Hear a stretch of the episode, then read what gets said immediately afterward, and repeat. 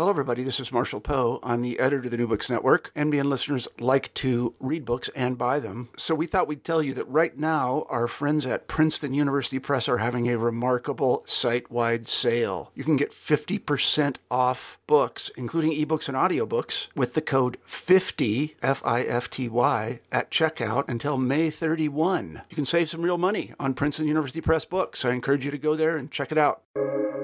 Welcome to the New Books Network. Hello, this is Kevin Lindsay, co host of the New Books in Systems and Cybernetics podcast channel on the New Books Network. Today I am here with Ray Ison and Ed Straw to talk to them about their 2020 book, The Hidden Power of Systems Thinking Governance in a Climate Emergency. I want to tell you a little bit about these fellows before we jump into it and get them talking. First, Ray Ison, who's actually no stranger to the New Books Network, um, as he was recently interviewed by my co host Tom Schultz on his book, Systems Practice How to Act. Um, Ray is a professor of systems at the UK Open University in the Applied Systems Thinking in Practice group. Ray has held a number of leadership posts within the international systems and cybernetics community and has been widely recognized for his research in systems praxeology, institutional innovation, and systemic governance. So, welcome back, Ray. Thank you, Kevin. Great to be here. And Ed Straw is a visiting fellow at Open University's Applied Systems Thinking in Practice group and comes from an extensive consulting background. Ed has seen government from every angle as, as citizen and consumer and advisor to several government ministers, as well as, and this is one I was really curious about, Ed, as having worked as a modernizer for the UK Labour Party. We need modernizers. You need to, you know, come on over here and uh, and and do some of that modernizing in in in the country where I currently sitting, and also one south of the border. Yeah. So, special welcome to you, Ed, um, to the New Books Network. Thank you very much. Yeah, I look forward to more modernizing. Great. So I alluded to um, our geography a little bit.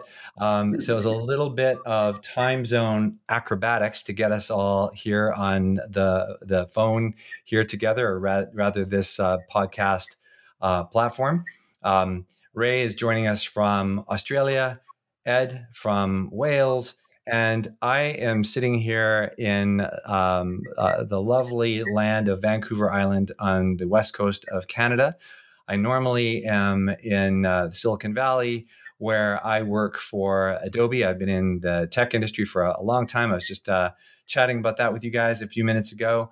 Um, but I think it's an amazing feat of the technology that we can be here um, tonight, this afternoon, this morning, uh, whatever the case may be.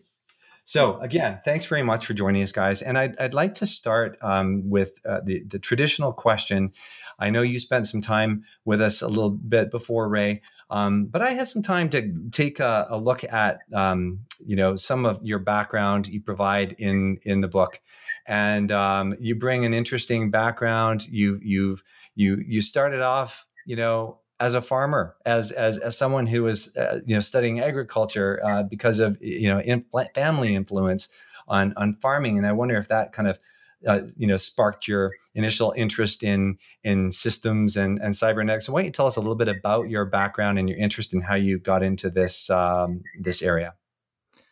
Uh, thanks, Kevin. It's always a nice invitation to reflect on uh, those um, moments uh, which lead you to do what you did. Uh, I grew up in the central west of New South Wales in a place called uh, Bathurst, Australia. Um, descended from a long line of uh, immigrants to uh, to Australia and uh, with strong connections to farming and farming communities. And I guess the thing that I take from that background is um, both a um, an openness to the landscape around uh, and having to interpret what is happening uh, and being, I guess, uh, from an early age, being predisposed to asking uh, lots of why questions. I think it's probably one of the things that Ed and I discovered we had in common that we were perhaps um, as children uh, people that our parents got sick of because we asked why far too often. Uh, but um, the the why questions that relate to agriculture are in many ways, the why questions that relate to our circumstances as human beings at the uh, moment. It's essentially about our relationship as a species with the biophysical world and how we can uh, manage that relationship to be both uh, productive, uh, responsible, uh, sustainable, uh, and not overly exploitative. And so that's always been a struggle for Homo sapiens. And at the moment, we are not doing it particularly well. Thank you for that. And and Ed, how about you? Um, tell, tell us a little bit about your background and uh, and what drew you to um, the area of systems and cybernetics. Well, the background, I guess, uh, was was such that I mean, I I went to a school particularly that uh, was very traditional British boarding school, and uh, that cemented me in my uh, anti-authoritarian state. Uh, as I said in the book, there's nothing new about radicalization. It just depends how you get radicalized. Um, and uh, it, it, was over the years, it's been something I've always regarded authority as something that's earned. It, it's not sort of taken or acquired. But uh, as I really coming into the systems thing, uh, I mean, it's always been around. I was taught by Stafford Beer, who's one of the great uh, systems gurus yeah. at Manchester Business School. Um, proceeded through my career, but it was really when I got into government where I was, first of all, yeah, doing consulting and working in local government um, into central government, getting higher and higher up the rung. Then I'm dealing with ministers, even prime ministers, leading officials, and so on. People are asking me, you know, policy ideas and so on.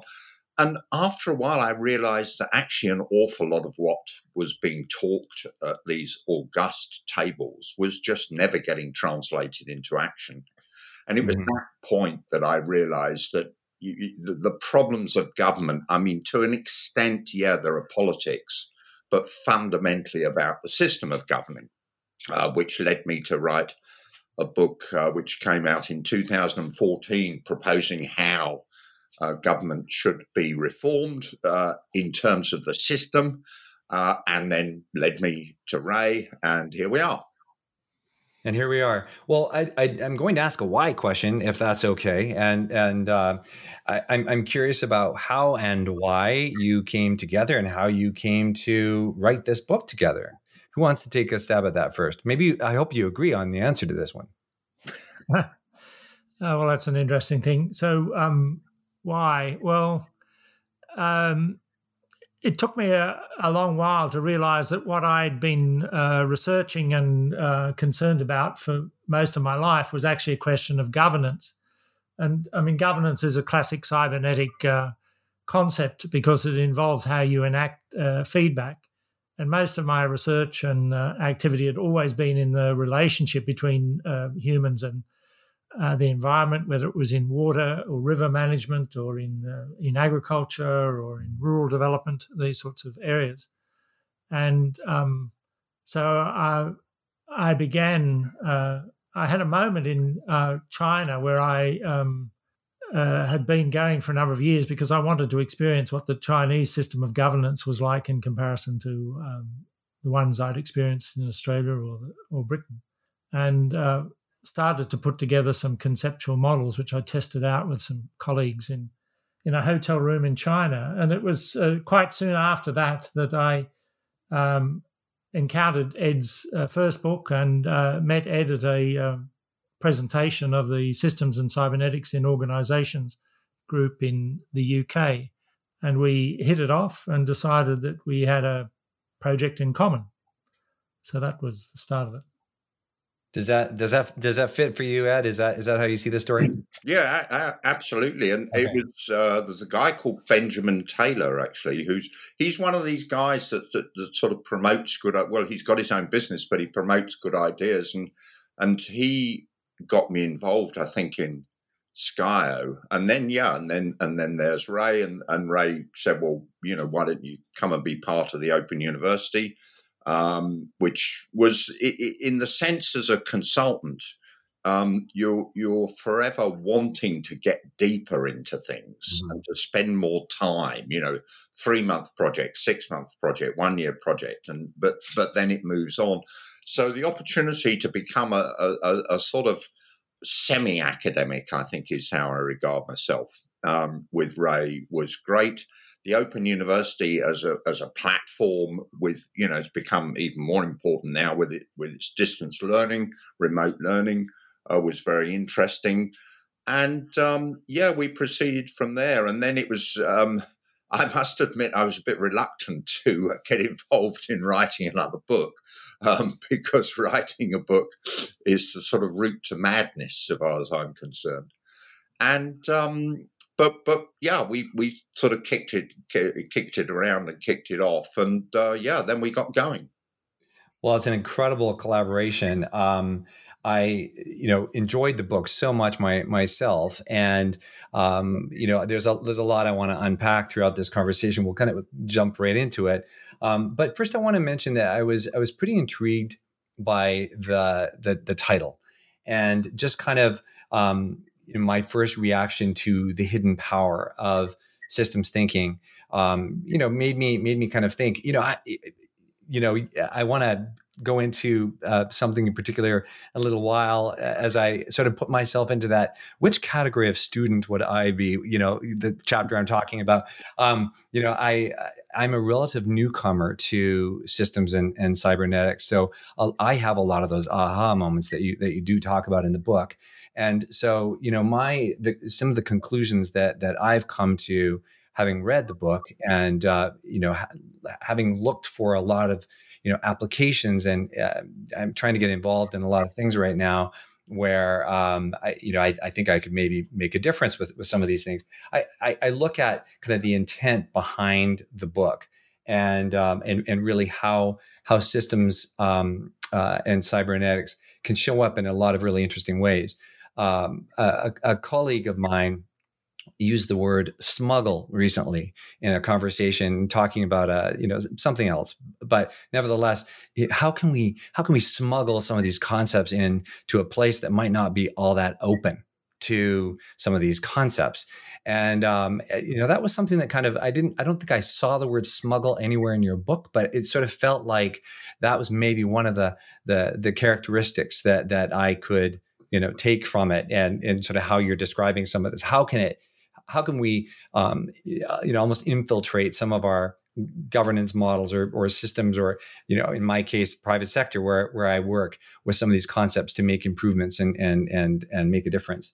This particular book is focused on the Anthropocene, and um, you both have a, a, lot to say about the relationship between um, uh, the um, you know I, I, hesitate to use the word the environment because you know I, I think that as you describe kind of puts us on the outside of something kind of looking in whereas uh, when we look at it as from a systemic perspective um, from a cybernetic perspective, the role that we all uh, kind of play um, in in the system is very much um, uh, important. In, in what you're describing here, I want to just uh, quote something from the book. Economic, political, governmental, and technological systems have escaped our control, have transcended our capacity to act responsibly in our relationship with the biosphere. And you know, you talk about some of the systemic effects of this. Um, and Ray, I kind of want you to go into this a, a little bit because at the beginning of the book, um, when you talk about action and inaction and this notion of of system that you know you use the word shrug. Maybe maybe we shrug it off and we oh it's the system. It's the system's fault. Um, you know when I'd love you to just kind of describe that um, that thinking and just kind of the where we are coming from most of us in terms of how we think about ourselves as either part of a system or not part of the system or and and and kind of unhealthy sort of ways that we've we've we've approached things as a result. Okay, well, there's a huge amount in there, Kevin. It could take the whole talk, and so I want to give Ed uh, his fair share as well. Uh, firstly, the Anthropocene. You say the book is about the Anthropocene. Well, the Anthropocene is a framing choice. I mean, it's a term that's being used more extensively, but it essentially means that we humans are now a force of nature, and we've um, uh, created havoc uh, in relation to the biosphere, and ultimately we have to take responsibility for what we're doing. And so it encompasses everything from biodiversity conservation, uh, water uh, uh, loss and uh, degradation, and climate change, and all those sorts of issues. And you're absolutely right. I don't want to fall into the trap about talking about the environment mm-hmm. because one of the key concepts to do with the word system is that a system is something that's distinguished by someone. And when one distinguishes a system, uh, one has to create a boundary. And in the process of creating a boundary between what is system and what is not system, then you create a relational dynamic between a, a system and its environment as distinguished by a boundary judgment. And at the core of our uh, of the book is how you recapture this systemic sensibility about thinking in relational terms rather than in static objects. And so, uh, one of the, if you like, uh, the hidden powers of systems thinking is is to uh, be able to recapture one's uh, human systemic sensibility. Uh, and an argument of the book is that we humans have uh, largely lost that, in part because we've uh, failed to really appreciate uh, who we are and how we operate and function. Uh, and there are a set of arguments that could be made about uh, about that. Uh, in terms of the title of the book, well, Ed and I bandied this around with others for quite a long period of time, and um, you could say that um, for someone like yourself who has uh, had certain experiences and has come to the realization that systems thinking has got something to it, well, then you're predisposed to pick up our book and engage with it. But if you've never heard of it, like your in laws, then it requires an introduction. You've mediated the introduction with your in laws, and they may now pick it up. But many people just see it and it doesn't speak to them at all.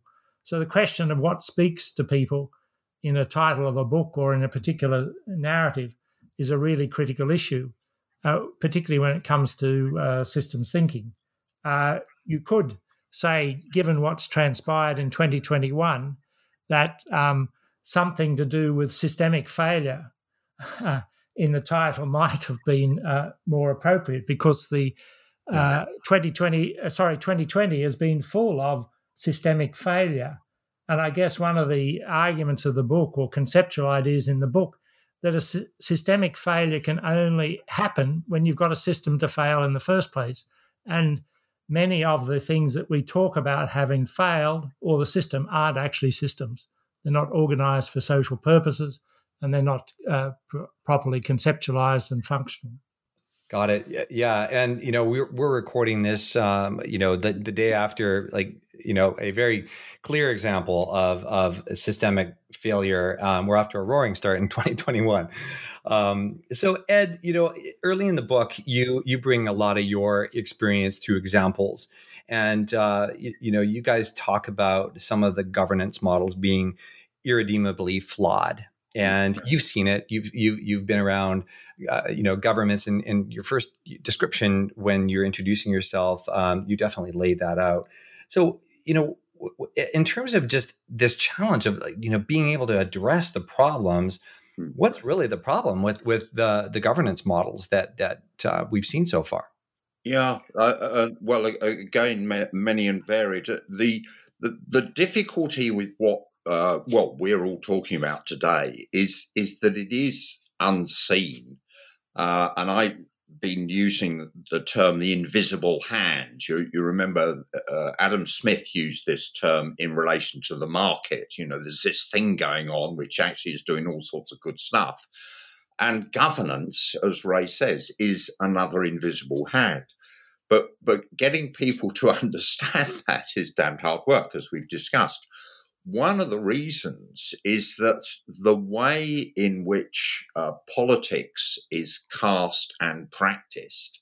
So we have this notion that uh, every few years we elect a new group of people uh, and they go off uh, and they do their thing. And if we like them, we re-elect them, and if we don't like them, then then we don't.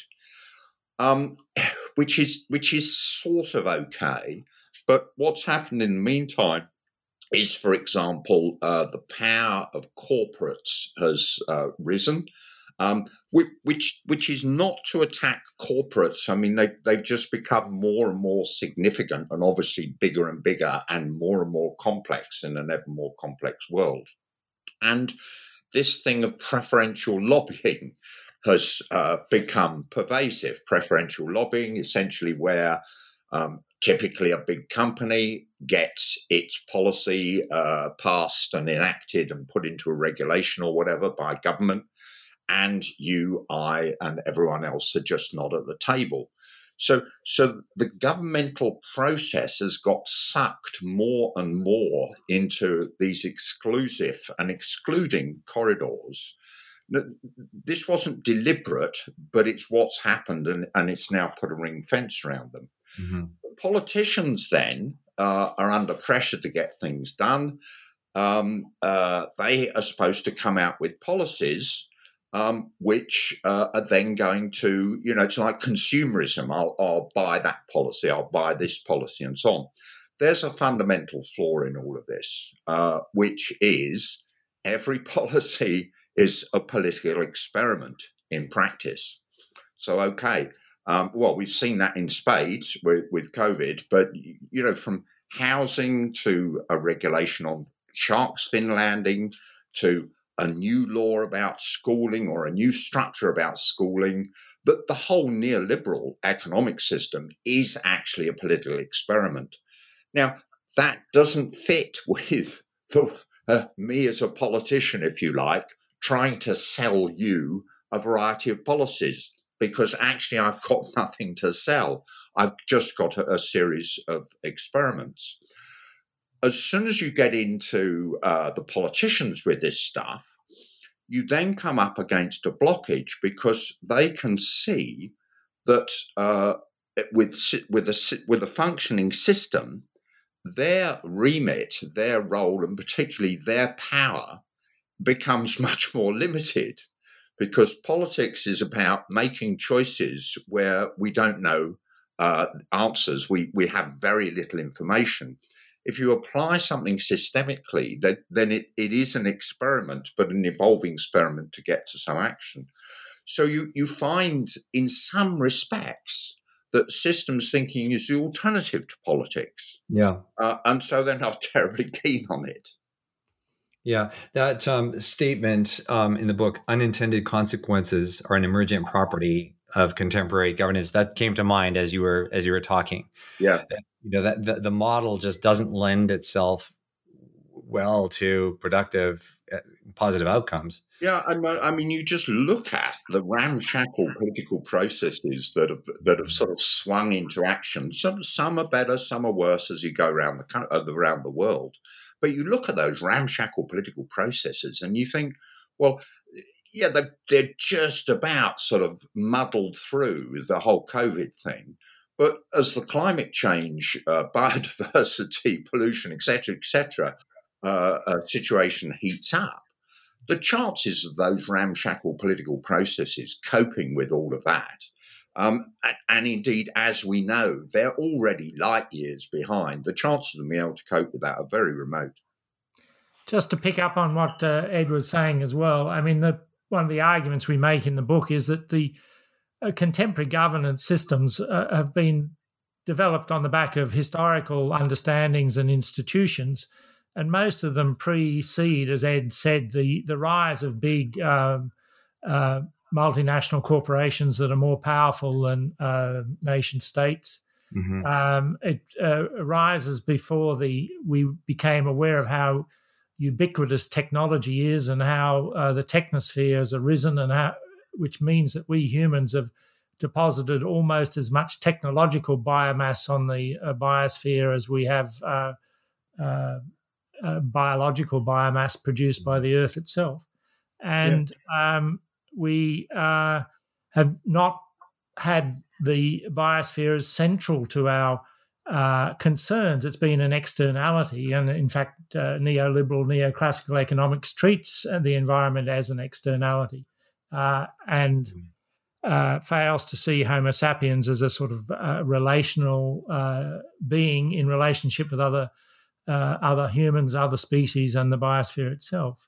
Mm-hmm. And uh, we uh, rely on these outmoded institutional arrangements, which include things like three year political cycles or um, uh, the theatre we've just been through in the US uh, Congress, etc., as, as rules uh, for uh, arbitrating social purpose. Yeah. And there's a big distinction between politics, which is about maintaining power, and uh, the pursuit of social purpose.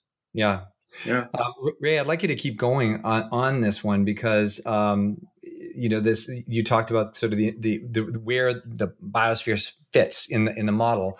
And one of the things I, I loved was, you know, the governance diamond uh, heuristic um, and um, what you bring um, in, in your chapter called What is Missing from Governance Models. Um, can you talk about that? You know, you, you bring three new elements uh, to the conversation I wanted to tell you, I actually took a picture of this um, in the in the book and and used it in a Zoom session I was doing with an organization I'm, i have recently uh, become involved with because it just helped me talk to the challenges and what we're trying to uh, achieve. So, with, with, without further ado, you know, please talk about you know that that model. Yeah, well, I mean, perhaps I can just um, uh, riff off uh, Ed's concept of the invisible hand because, in a way, this is and this features partly how the book's been received and uh, reacted to because um, most uh, people I encounter, despite the very good material in the book, um, fail to really be able to, to think clearly about governance as a system. I mean, they have problems with governance in the first instance, and then they have it the idea of governance as a system. And, and our heuristic is really quite a simple one that allows you to think in broad systemic terms about governance. And it has uh, the central elements, the state uh, and its different manifestations, uh, uh the private sector and its different uh, forms, civil society, and um, the law. And floating around in between all of those is the media, uh, which sometimes is closer to the state, as in China, sometimes closer to the private sector is in Rupert Murdoch, or in some cases uh, closer to civil society. Uh, now, that particular constellation of elements and their different components is what constitutes the historical governance system. Uh, but these were this was invented and enacted before we became aware of the Anthropocene and thus made the biosphere a central concern to how we think about governance and the technosphere as the uh, second element, and third, how we uh, uh, consider social purpose in the face of unfolding uncertainty and complexity. I mean, let's face it, we really don't know how to deal with the pandemic, nor, even more worrying, do we know how to deal with human induced climate change. So we're learning our way into a future, and politics as it's enacted is incapable of learning its way into a, a complex and uncertain future. So we've got to build new institutions of social purpose, and that those three new elements are the ingredients we argue that are missing from contemporary governance systems. Yeah, I, I really like the discussion on each of those areas um, in the book. Uh, you you bring out, you know, we talked about before this idea of, of the environment being kind of this separate thing. You know, we we, we talk about that's it's uh, you know outside we're outside looking in. You, you you actually use that term as a it's a it's a framing failure, um, and and suggest there's other other ways we need to uh, be thinking about it. And yeah. and I mean if to, to if I could jump in there to uh, in pursuit with Ray, the the biosphere at the centre of every governance model um, well, Ray uh, pr- produced that heuristic, and initially I was trying to work out, well, how the hell does that work? But if if you step back and and you say, well, look, um, what's most important to humankind? Well, you know, a the planet and the life support system that that represents. We've been uh, chucking stuff into it and polluting it and ripping stuff out of it for years and years. And the problem, it's a bit like a boomerang. You know, you know, you toss this thing out, and then it takes a long time, and then it comes back and hits you in the face. Well, the biosphere, it, you know, in, in, you can encapsulate it as the biosphere has finally hit us back in the face, and and the only thing is, it's going to be hitting us back in the face harder and harder. And, and that crucial point that you cannot mess with the biosphere, which is what we've been doing. It's far, far stronger than us. Um, humans overvalue our agency at their peril. And, mm-hmm. and if you put it bang into the middle of constitutions and you then say, okay, we're now going to run the economics, the taxation, government, and everything else with that as the absolute imperative and indeed as the absolute limit, then I think, uh, well, I, I, don't think, I know, then we can start to shift our trajectory uh, to, the, yeah. which is heading to the apocalypse. Yeah. Yeah, I, I, I, yeah, I love that. It just seems like such a simple, you know, way to approach it. I don't know why it's it's taken us well, and and I don't think mo- most people think of it that way. I mean, it's it's it shouldn't be revolutionary, but it's kind of a revolutionary idea. Um, crazy, um, and you know, I think that it, you point out, you know, one of our big problems is that we go after problems just kind of one at a time in isolation, and and perhaps what you're suggesting, if we did that, we we wouldn't, we couldn't, if if it were at the center of the picture. Yeah, it's this sort of discipline that we we need, and it's not just the corporates and all the rest of it. It's us as individuals. It's a sort of collective uh, uh, decision that well, and it's not even a decision actually, because if we don't do it, then the biosphere will just sort of smack us into extinction.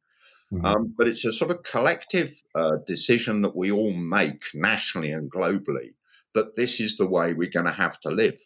Yeah, yeah, and eh, so you know, I I think that kind of brings us to the, the, next part of the book, which is really about what we do about this. And um, so this this next part of the book, um, which is all about systems thinking in practice, and you give us this nice little acronym STIP, which makes it like so easy to talk about it. Um, and um, your department is ASTIP, right, Ray? Yeah. So easy. Um, and and you, you actually make the the claim and in fact it's the title of a chapter that stip is not hard. So everything you just said would would tell me that um, it sounds like it's probably pretty hard but ed you know you you have a bunch of stuff in this chapter where you know you draw on some of your experiences. And you yeah you're still saying stip is not hard. So can you can you talk about that a little bit? Well yeah i mean if if you and I've learned a huge amount from Ray. Uh, I mean, coming from, if you like, a, a, very much more applied background. So, so there's a fantastic amount to learn in there. But, but actually, uh, you know, none of it as such, once you get your head around it, is like this sort of massive leap where I'm now going to have to understand the general theory of relativity. And the, the point that struck me so hard, the example I gave of uh, the medical practice in Frome, can't get uh, enough doctors and nurses. What are we going to do? Well, can we, rather than increasing supply of medical services, um, can we reduce demand?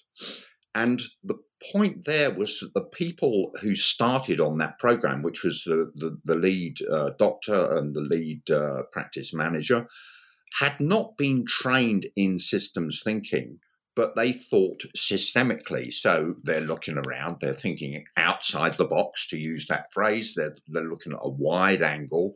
They're looking at the patient as a whole, and they're thinking, well, if we can get some of these patients who, frankly, come into us uh, for, for, just a social chat because they had, you know, they don't have much of a social life. If we can get them a bit of a social life, maybe they'll come in less. So they set up these community connectors, they set up a website, they find in a town of 28,000 people, 450 community groups, um, you know, knitting, train spotting, bird watching, you, you know, any possible interest. Um, and they start connecting some of these people who are regular um, frequenters of the surgery with those groups. Um, they start coming to the surgeries less. But then a, a, a, friend of mine was very much involved from the other end, from the hospital end, where they're getting all these acute admissions. He did bring a lot of uh, systems thinking experience and practice, and the two connected together. And then what they found is because they started getting people with, uh, like, you know, diabetes or overweight or whatever it was, connected with these groups, not only were they uh, coming into the uh, doctors less, the acute emergency admissions went down. Um, so this is uh, an area of Somerset in the west west uh, country, uh, west of England, uh, where demand for hospital admissions has reduced by 20%, saving enormous amount of money. In the rest of the county, it's going up. So from that came this notion of compassionate communities which again is is not uh, you know I won't describe it now, but if you go into it in some detail, it's not terribly complicated. It's a matter of thinking out of the box and thinking in the round. And there you are. We've got a systemic solution. There are a couple of other factors probably to push in there. One is uh, decentralization and, if you like, localism that those people fortunately had the power to get on and do this. And where they didn't have the power, they just ignored uh, the central government department. Um, the uh, other point is that they also had sufficient resources, although they didn't need a lot. They had sufficient resources to do this. But but if you're going to solve many of these problems, then you have to uh, decentralized, you have to trust local people, and actually, local people have an awful lot of capability. Uh, and you uh, can then apply some of the tools and techniques if you want. Yeah, so you're right. It doesn't it doesn't sound hard. Like these sound like really basic things. They sound like intuitive things. And you know, you you use the the term intuitive systems thinking or silent systems thinking. Maybe that's kind of what you're referring to. Um, and when I used the, you know, that the, the term um, smuggle earlier, it, it, it, was sort of like, mm-hmm. well, I mean, the, the common sense or just kind of like approaching these in sort of a, a way that I don't know our grandparents would have. Or I, it, it, it's to me like when I think about like solving some of um, the issues that we're that we're dealing with, um, it's it, and that's why I think a lot of the you know the, the, the grassroots or the you know the you know the, the words that are thrown around and and uh, become um, they you know they can kind of become meaningless because yeah. we, we, whether it's mindfulness or uh, you know holistic or, or, or whatever but you know it, finding the language to um, that will resonate and and that will give people you know the the in to to start making some of the changes or you know that, that you described. Um, i yeah, think and, and, and, being allowed to because i think over the years another thing that's happened with politics so if you go back there was a potato famine in ireland in 1854 i think it was and at that time uh, uh Westminster, the, the, the, UK government had control of Ireland as well there was a bit of a debate in the the uh, assembly in, in the parliament about this, and and then everyone said, "Yeah, fine, let them get on with it." So you know, then for something as disastrous as a famine, government did nothing. Um, these days, we expect government to sort of solve every problem, and and at the same time, you often have uh, people who are highly uh, uh, centralizing in in which is partly to do with their own needs for power, who are highly centralizing in central government. So they're sucking all the power up, and we're saying, yeah, government, you know, go on and solve everything. Well, we need to break through that and, and sort of get some uh, power back uh, and be allowed. But at the same time, then don't expect government to be a solution to everything. Can yeah, I just pick up on a few points that you made, uh, Kevin, and just um, uh, perhaps smuggle and the idea of common sense, and uh, perhaps reflecting on what's been happening with COVID in its um, governance over the last year. I mean, it strikes me that um, common sense can be a dangerous notion if common sense is, or the pervasive common sense is that you have to look after the economy and you mm. you fall into the trap of thinking the economy and the biology of a virus operate in the same domain and in the same dynamics. Yeah. Yeah. And the whole common sense for my worldview versus yeah, I, I okay. The whole uh, world has fallen into this particular trap.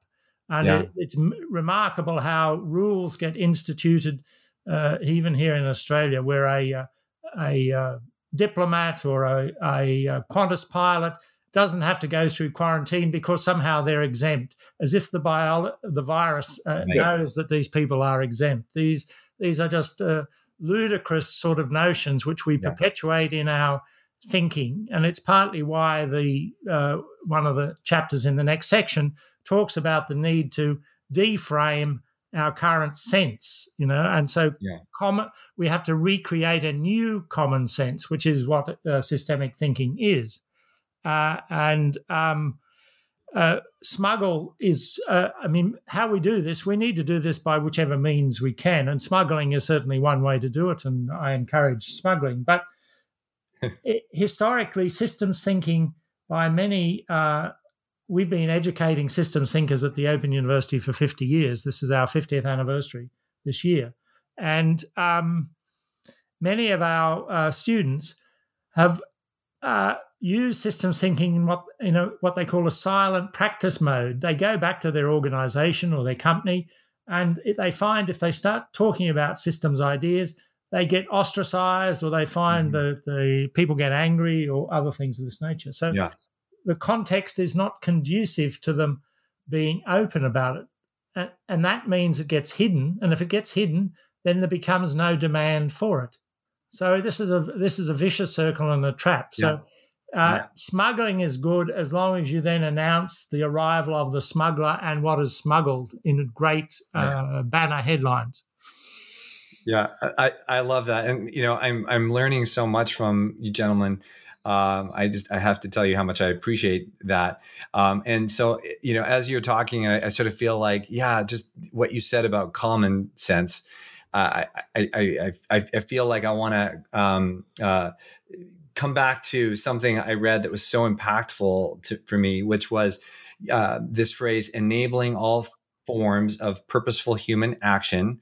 And what does that take? That takes systemic sensibility plus systems literacy plus STIP and that like i feel like i should get a tattoo of that or something because that you know that really kind of overrides you know and is is kind of that new common sense i think that am i interpreting that right yes absolutely yeah. no and i yeah. mean i guess the argument we uh, that uh, we make is that we humans are uh, evolutionary we're equipped to be um, have a systemic sensibility and i think if i go back to my own origins in agriculture when we grew up in uh, rural areas and connected to changing climates and changing food supplies and other types of things, we we were much more attuned to the cycles and the the systemic sort of uh, unfolding of uh, things. Although even then we were predisposed to invent um, uh, religions and other things which disturbed our systemic sensibilities, perhaps.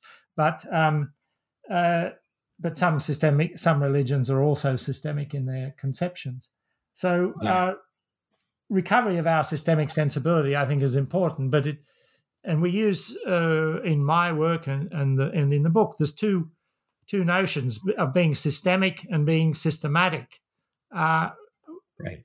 And the the dominant paradigm of the world we live in today is how you do something systematically, as if you can somehow uh, cause something to happen by doing it. And the world again has fallen into the systematic trap because it believes that in inventing a uh, vaccine, it's got a magic bullet that is somehow going to save us all.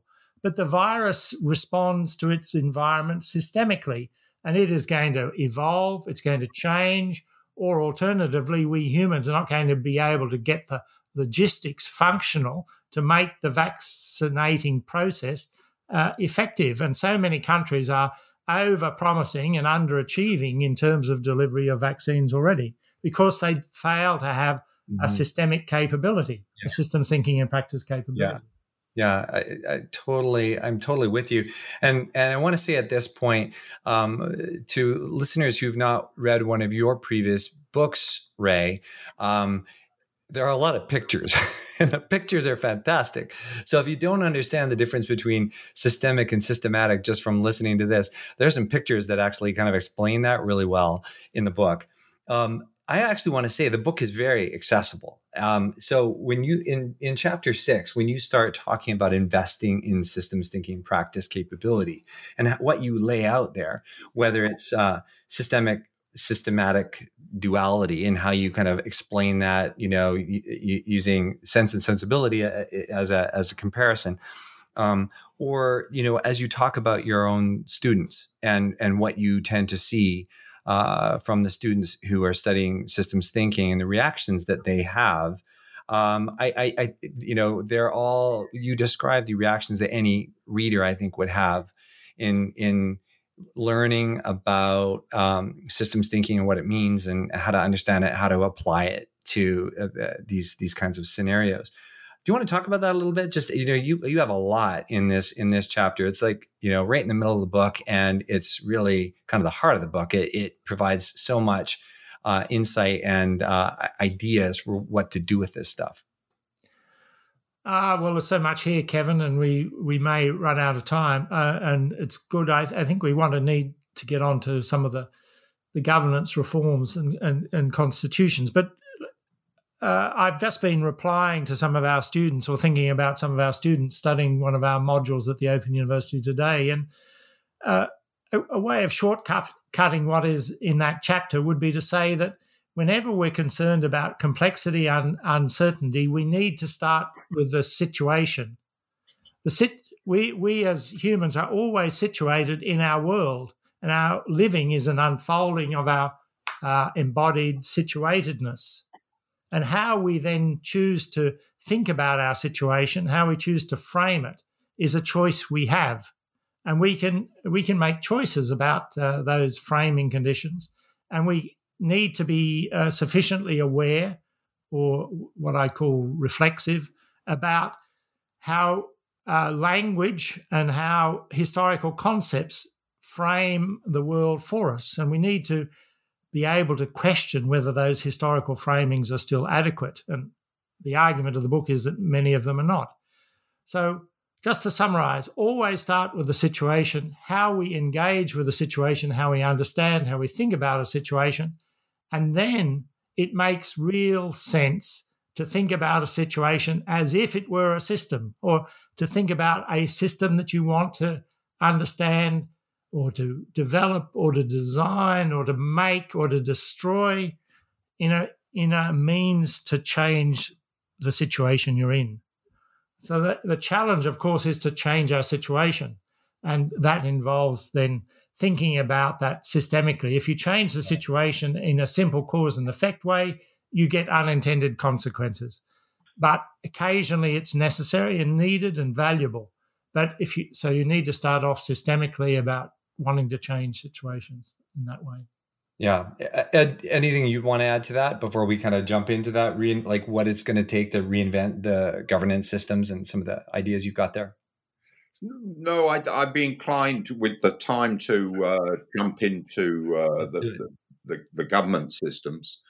Um, I, I, mean, I, I think uh, sort of linking that, unless you're about to have an introduction to that, Kevin, um, but the, the feedback uh, point, which we all know is, I mean, you can't operate a system without feedback. You know, if you if you don't, if you're flying a plane and you don't know where you are, then the chances are you're not going to get to where you're going. Um, and that is the case with so much of what governments do. So, you know, pass laws, pass regulations, have policies, have programs, projects, and all the rest of it but actually, are they working? Where have they got to? Yeah. What has happened? Now, you know, imagine running Adobe uh, without any of that feedback information or Toyota or whatever. Well, essentially, that's how governments work. And, and, you know, then the politicians sort of, the best you might get is to rhetorically massage some statistics to prove, of course, that we're doing a good job. Yeah. Now, you, so you have to have feedback in the system, and it has to be cybernetic feedback. In other words, when you get the feedback, there is something occurs to correct, to adjust your course. Um, and whilst there are national audit offices and uh, offices of statistics and business and so on and so forth, which do sometimes operate properly independent of government, uh, uh, it, the, for the mass of what governments do, uh, there is no systematic feedback. I mean, if something is absolutely awful, you might get a press campaign five or 10 years after the event. And of course, if it's really awful, then you get a riot, you know, as, as a process of feedback.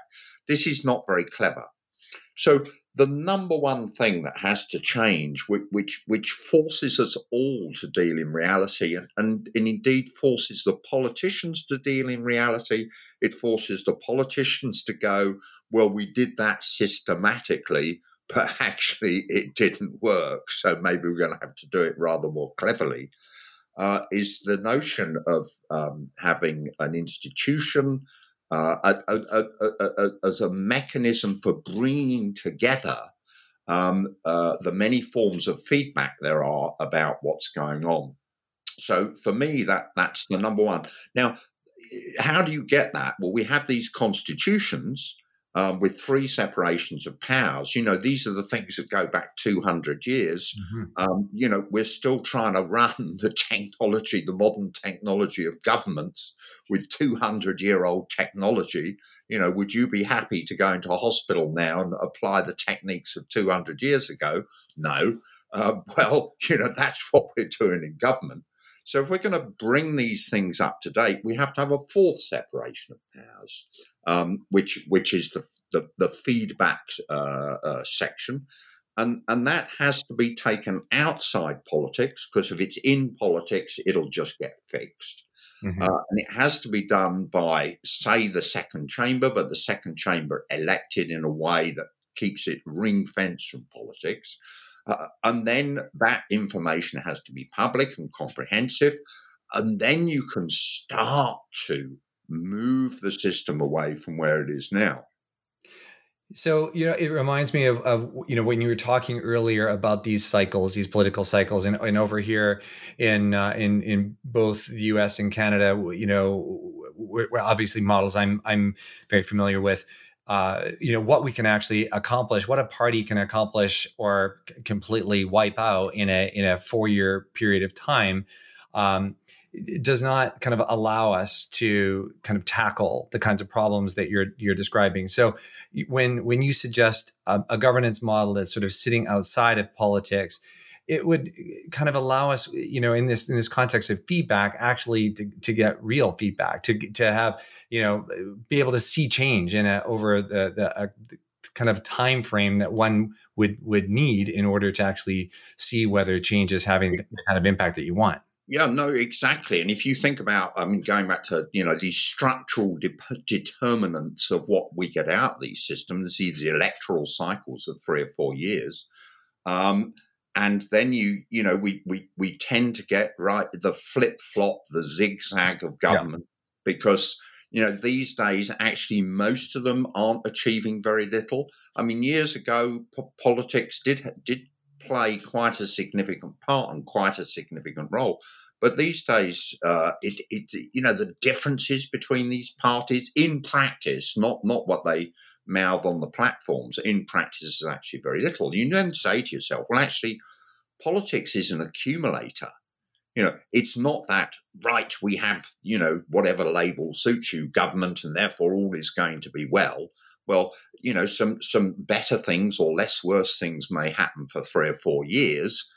Then the other lot got mm. in, and then, you know, it's a huge waste of resources whilst we do U turns and so on politics is an accumulator. Well, the, sorry, I should say governance is an accumulator, and, and and the political process, such that it's needed, is a subset of governance. So we we we have to create institutions that are able to go well beyond any of these cycles. Yeah, yeah. You know, this this Go ahead, Greg. If I can just pick up on that, um, I mean, I've been reflecting on what's happened in the states in the last few days, and of course, what's happened in the last four years in the in the US. But I mean, it's not uh, alone in the US. But if um, I would contend on the arguments of our book that unless the um, new uh, government in the US, uh, the Biden administration, initiates uh, what we call in our book uh, a systemic inquiry, a, a, collaborative, deliberative institu- institution of uh, select carefully selected people to to hold and conduct an ongoing constitutional inquiry uh, into how the US should be governed into the future, into the Anthropocene, into this uncertain and complex future, uh, out of which from time to time there will appear modified constitutions. I'd call it a constitutional mm. deliberative um, commission or something of that nature, but it's a commission in perpetuity. It's not yeah. as if we can stop and start anymore because uh, we know that the concept in a climate change world the concept of stationarity is dead. Things are going to constantly change. And so we need to be constantly yeah. learning and modifying and adapting how we go into the future. And the uh, four year or three year zigzag crab like uh, governance uh, model that we've got at the moment is incapable of dealing with this. And mm. we need to get a um, an effective uh, creative tension between civil uh, institutions occupied by people with expertise and with civil uh, sense, uh, along with uh, rep- uh, elected members of uh, of the body politic. Yeah, yeah, and it's hard to accomplish when you know first day after the inauguration is actually the first day of campaigning for 2024. Um, so it makes it hard to uh, get that work, you know, in place. Yeah. yeah, it's even worse when you've got a three-year election cycle, as we have here in Australia. Right, right. Boy. And then you look at political party funding and the way that, and, and candidate funding, the way that skews politics decision making and actually uh, is a major contributor to mass inequality. So you need to, you know, serious controls on political party funding. Um, which actually uh, the US did, uh, the Congress did institute, but then the Supreme Court uh, overturned uh, because the Supreme Court had been packed uh, with more Republican leaning judges. Um, and then you step back from that and you go, oh, a politicized judiciary. Um, uh, that's actually, you, you know, even 200 years ago, they understood that that was a really bad thing. So in the States, you've got a politicized judiciary um, it, it, that needs to stop and so on. And, and, and there, are, there are a whole series of things um, that we list alongside a number of other principles in terms of running the, uh, running the economy. Um, which, which, again, on the one hand, you, you, you might say, well, well, these are, you know, what what a change is that? But but I mean, if you look at each of the twenty six systemic principles for governing mm-hmm. we've got there, it, it, none of these are actually, if you like, rocket science. None of these are otherworldly. And, and to um, emphasize a point that Ray has made so many times, all of the systems of governing that we have are merely human inventions. They can be deconstructed, reconstructed, and reinvented. The, these, these parliaments, these congresses, these uh, second houses, these institutions, these rules, they're just all something that's come out of our minds. They're they're not, you know, air, water, earth, fire. Yeah, exactly. Um, you know, I wish we had another hour to to go on and uh, unpack so much of, of, of of what you guys have touched on here, um, but we don't. So what, what I'd, I'd love to do is take the last couple of minutes to hear from you um, on you know what I think is a very uplifting and kind of positive message at the very end of the book um, when um, you talk about what's next. And I loved this section on will, and um, you know just you know. W- how we leverage that that will because I, I, think you're you're making the presumption that the will lives it's it's it's there among you know a lot of people who who who just who want to fix this world and and um, and and make sure that there's a future for uh, you know their grandchildren and great grandchildren and so on. Um, but you talk about collective acts and individual acts and working acts and and and really what i saw there is just kind of that's where the hidden power of of systems thinking can emerge. Um, so I, I, know you probably both have have have some thoughts on that that you could just kind of bring us home with uh, your your your parting thoughts. Over to you ed for starter? Okay. Um, so the will I mean, this is from Schopenhauer, the philosopher, and you know, and, and, and it is again, it's, a pretty obvious thing, but we're all we're all sitting around. Um, there's huge variety of people. Many of us, you know, am, am, am I uh, uh, suffering? You know, am I starving? Am I? Well, actually, I'm pretty fat and happy. Um, uh, I'm pretty unhappy about the state of the world, but you know, personally, I'm now, you know, am I going to do something about the world? Uh, because you know, if if I don't, and and a lot of other people don't, then the world will carry on to its uh, state of destruction.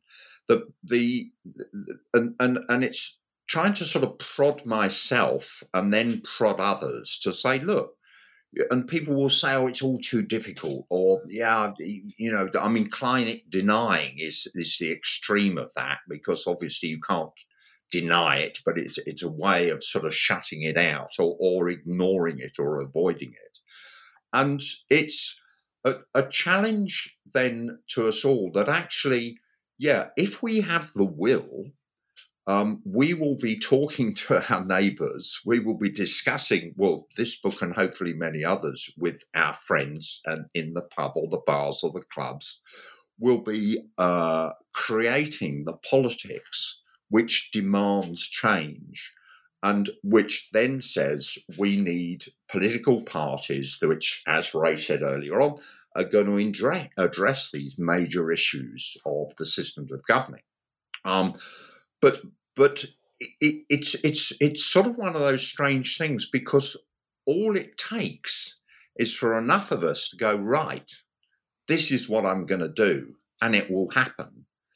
But then a lot of people will go, oh well, you know, it's that they're not doing it, so I'm not going to bother. Well, you know, the message is we, we need to, uh, well, get off our asses, pull our fingers out, or whichever particular phrase it is that's applicable and um, uh, the, but a lot of that energy can be channeled locally. So, so you know, we're doing things here. You know, just the the, the local food stuff, um, and uh, the way in which we travel. Um, trying to uh, organize some of the uses of land and better use of soil just here, you know, not worldwide. Um, and and building another one of Ray's key, key concepts is enthusiasm. Um, we'll do stuff that we're enthusiastic. You know, what are you going to do today? Or, or maybe your day's finished, but what are you going to do today? And unless you've got something absolutely pressing, we'll do where your enthusiasm is. Um, and I think building enthusiasm for this uh, this task um, uh, and and and uh, having that determination, having that will, then we can bring about this change. Mm-hmm. So, if I can just sort of uh, riff off um, Ed there, and uh, thanks for introducing the uh, enthusiasm uh, idea, Ed. Um, Kevin, you mentioned reading the book and a visit from your in-laws, and um, if I can just sort of reflect on what that dynamic might or how it might be understood. Uh, you had some enthusiasm for what was in the book. You introduced your in laws to it. Uh, and in your enthusiasm you, uh, and engagement with your in laws, you talking about something serious that mattered to you, you engage with the, uh, your in laws as legitimate others. The idea of engaging with others as legitimate others is what Humberto Maturana refers to as uh, the functioning of the biology of love. Mm-hmm. And um, it seems to me that will uh, built on enthusiasm uh, can be uh, can be problematic. I mean, you could say that the hordes that uh, invaded the Capitol in the in Washington yesterday were enthusiasts. Many of the people who supported Hitler were enthusiasts But in their pursuit of enthusiasm, they didn't treat others as legitimate others. So they denied the basis of what I think it is to be human, which is to live in, in love and reciprocity, not only with other people, but with other species and with the biosphere itself. So it's mm. about how those relational dynamics become manifest in our living. And the word enthusiasm comes from uh, the Greek entheos, meaning uh, the God within, God with a small g. And so I would argue that the uh, the God within is actually our systemic sensibility. How do we get in touch with our systemic sensibility such that we realize our relational interdependence with others in in all types of others? And it's out of that mm-hmm. realization, that living, that manifestation that the will uh, arises. Oh, yeah. Thank you so much for that. What a great way to conclude this conversation. I really appreciate your words and, and your words too, Ed. Um, thank you so much for taking the time to speak with me today, tonight, in the morning, whatever, wherever we are, um, about the hidden power of systems thinking, governance in a climate emergency. This has been a great conversation. I've enjoyed it so much. I've learned so much. It's an important book. I encourage listeners to read it and engage in the work that you're describing. This is Kevin Lindsay. You've been listening to my conversation with Ray Ison and Ed Straw on the New Books Network, um, the Systems and Cybernetics podcast channel. Thanks for tuning in, and uh, we'll talk to you soon.